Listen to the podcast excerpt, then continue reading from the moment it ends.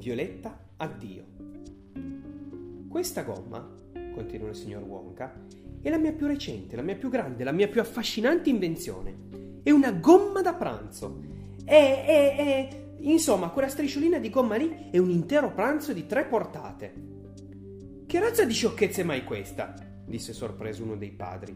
Mio caro signore, esclamò il signor Wonka, quando comincerò a vendere questa gomma nei negozi ci sarà una vera e propria rivoluzione. Sarà la fine delle cucine e del cucinare. Niente più spese da fare, niente più carne, né altri cibi da comprare.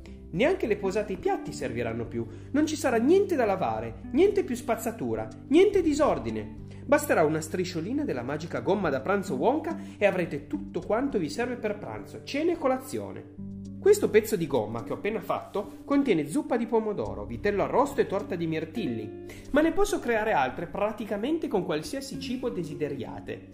Come sarebbe a dire contiene zuppa di pomodoro, vitello arrosto e torta di mirtilli? chiese Violetta Beauregard. Sarebbe a dire che, se ti metti a masticarla, questo è esattamente il menù che troverai.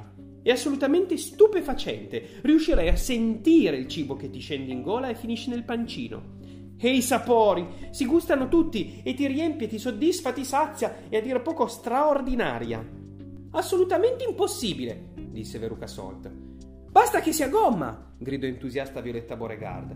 Basta che sia un bel pezzo di gomma e che io possa masticarla, e allora è proprio la cosa che fa per me. E così dicendo, si tolse rapidamente di bocca il pezzo di gomma che stava masticando per il record mondiale e se lo appiccicò dietro l'orecchio sinistro. Coraggio, signor Wonka, mi passi questo suo pezzo di gomma magica e vediamo se funziona.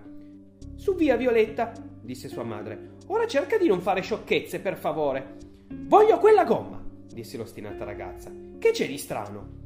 Preferirei che tu non la provassi, le consigliò gentilmente il signor Wonka.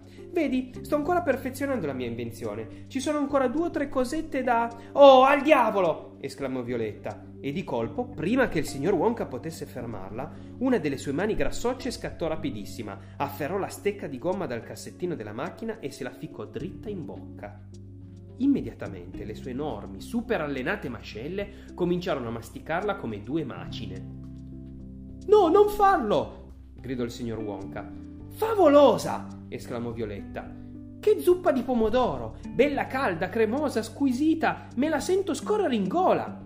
Fermati! le ordinò il signor Wonka. La gomma non è ancora collaudata, non funziona a dovere. Ma che? Funziona proprio benissimo! Per baccolina, quanto è buona questa zuppa! Sputala subito! Uh, adesso cambia sapore! esclamò la ragazza, masticando e ridendo allo stesso tempo. È arrivato il secondo! E vitello arrosto, tenero e succoso! Ragazzi, che saporino! E le patate al forno che lo accompagnano sono perfette, croccanti di fuori e tenere come il burro dentro. Oh, che cosa interessante, Violetta! disse la signora Beauregard. Sei veramente una ragazza in gamba. Mastica, mastica, cara, disse il signor Beauregard. Non smettere un attimo. Questo è un grande giorno per i Beauregard. La nostra figliola è la prima al mondo a provare una gomma da pranzo. Rimasero tutti a fissare la ragazza che continuava a masticare imperterrita la straordinaria gomma. Il piccolo Charlie Bucket la guardava incantato muovere su e giù le grosse labbra gommose, mentre, accanto a lui, nonno Joe la fissava a bocca aperta. Invece il signor Wonka si torceva le mani e ripeteva: No, no, no, no, no! Non è ancora pronta da mangiare, non funziona bene, non dovevi farlo. Torta di mirtilli con la panna! esclamò Violetta. Eccola che arriva! Caspiterina! È perfetta! Buonissima! Sembra, sembra proprio che la stia mangiando davvero! È come se masticassi e ingoiassi grandi cucchiaiate della più squisita torta di mirtilli del mondo! Santo cielo, cara! strillò all'improvviso la signora Beauregard, fissando incredula la figlia. Cosa succede al tuo naso? Zitta un po', mamma! Lasciami finire in pace! Sta diventando tutto blu! strillò la signora Beauregard. Il naso ti sta diventando blu come un mirtillo! La mamma ha ragione, gridò il signor Beauregard. Hai tutto il naso blu. Ma che state dicendo? chiese Violetta, senza smettere un attimo di masticare. Le tue guance! Anche le tue guance stanno diventando blu. E anche il mento! Tutta la faccia ti sta diventando blu. Sputa subito quella gomma, ordinò il padre. Aiuto, salvateci! strillò la signora Beauregard. La mia bambina sta diventando blu in tutto il corpo, perfino i capelli stanno cambiando colore. Violetta sta diventando violetta, Violetta, cosa ti succede? Ve l'avevo detto che non era ancora pronta, che c'era qualcosa che non andava. sospirò il signor Wonka, scuotendo triste la testa. Altro che se non va! urlò la signora Beauregard. Guardate come ha ridotto la mia bambina. Tutti fissavano inorriditi Violetta. Che spettacolo terrificante! La faccia, le mani, le gambe, il collo, insomma tutta la superficie del corpo, compresa la gran chioma di capelli ricci, era diventata di un bel colore blu-violetto, proprio come il succo di mirtilli. C'è sempre qualcosa che non funziona quando si arriva al dolce, sospirò ancora il signor Wonka. È la torta di mirtilli che mi combina questo scherzo, ma un giorno o l'altro riuscirò a renderla perfetta, vedrete. Violetta! esclamò la signora Beauregard. Ti stai gonfiando tutta! Non mi sento tanto bene, disse la ragazza. Ti stai gonfiando tutta, ripeté inorridita la madre. Mi sento un po' strana, biascicò Violetta. Non mi sorprende affatto, esclamò il signor Beauregard. Santo cielo, figlia mia, strillò la signora Beauregard, ti stai gonfiando come un palloncino. Come un mirtillo, precisò il signor Wonka. Chiamate un medico, gridò il signor Beauregard. E se la si bucasse con uno spillo? propose un altro dei padri. Salvatela! si raccomandò la signora Beauregard torcendosi le mani.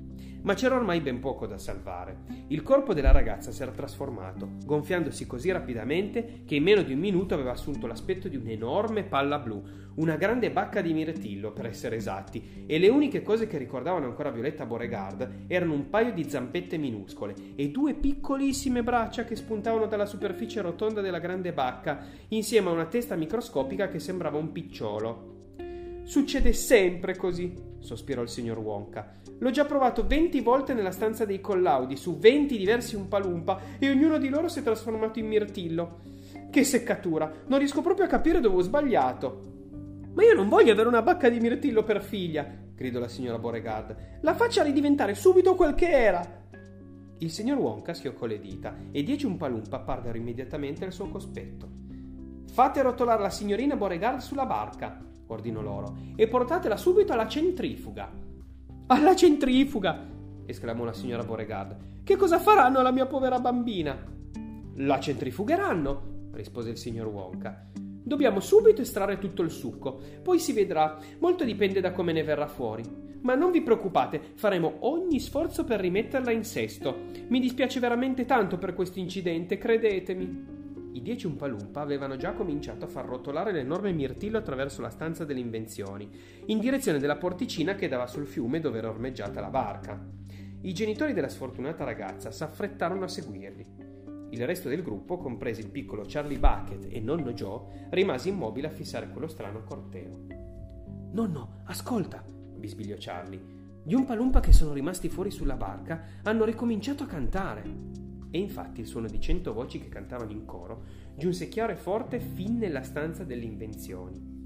È certo che la vita, amici cari, di spettacoli immondi ne offre vari, ma uno dei più brutti e rivoltanti, e ai noi in giro se ne vedono tanti, è quello offerto da quei derelitti che da gommite acuta sono afflitti, sempre se ne stanno a biascicare l'eterna gomma, beh, da masticare. Sono quasi peggio di chi, come a caso, si va a cacciare un dito dentro il naso.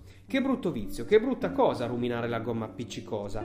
Chi mastica cicche o fuma sigarette, prima o poi, è sicuro, ci rimette. Per caso avete udito voi la storia di certa signorina Cassiodoria, quella che masticava senza posa non solo gomma ma qualsiasi cosa? Mastica in bagno, mastica in chiesa, mastica calma, mastica tesa, mastica gomma alla menta o al limone, di liquirizia, melo, lampone. Se non ha gomma portata di mano, mastica guanti di boa o di caimano. E un giorno, priva d'altro vicino, mastica pure l'orecchio al postino. Immaginate il suo fidanzato che aspetto avesse rimasticato. Su tutto lascia l'impronta dei denti, mutande, gruce e monumenti, con le mascelle così in esercizio, e in conseguenza di questo suo vizio il viso è tutto un folle viluppo, con mente e guance in sovrasviluppo. Per anni e anni visse così, a cento gomme o più tutti i dì, finché una sera d'estate sentite come le cose sono finite. Aveva masticato un romanzetto ed era ora ormai di andare a letto. Mentre si preparava per dormire, l'ultima gomma stava per finire succhiandone il gusto aromatico come un gran coccodrillo automatico. Infine, stanca, la gomma sputò, spense la luce e si addormentò. Mentre dormiva, invece di russare, la bocca continuava a masticare. Anche se a vuoto masticava in fretta, non poteva far altro, poveretta. L'intera notte s'udì quel rumore, una musica da fin dell'orrore. Gnam gnam più forte, gnam gnam più lento. Lo sgranocchio non si fermò un momento. Ma ecco che la mascella impazzita decise infine di farla finita. S'aprì larga, si chiuse stretta e via! La lingua ecco che affetta. Così che a forza di masticare, la poverina smise di parlare. Andò a finire i giorni in un ospizio, a meditare sul suo dannato vizio. È per questo che abbiamo provato di salvare Violetta da un tal fato. È ancora giovane, può ancora cambiare e smettere il continuo masticare, sempre che scaviva dalla cura, cosa per noi non del tutto sicura.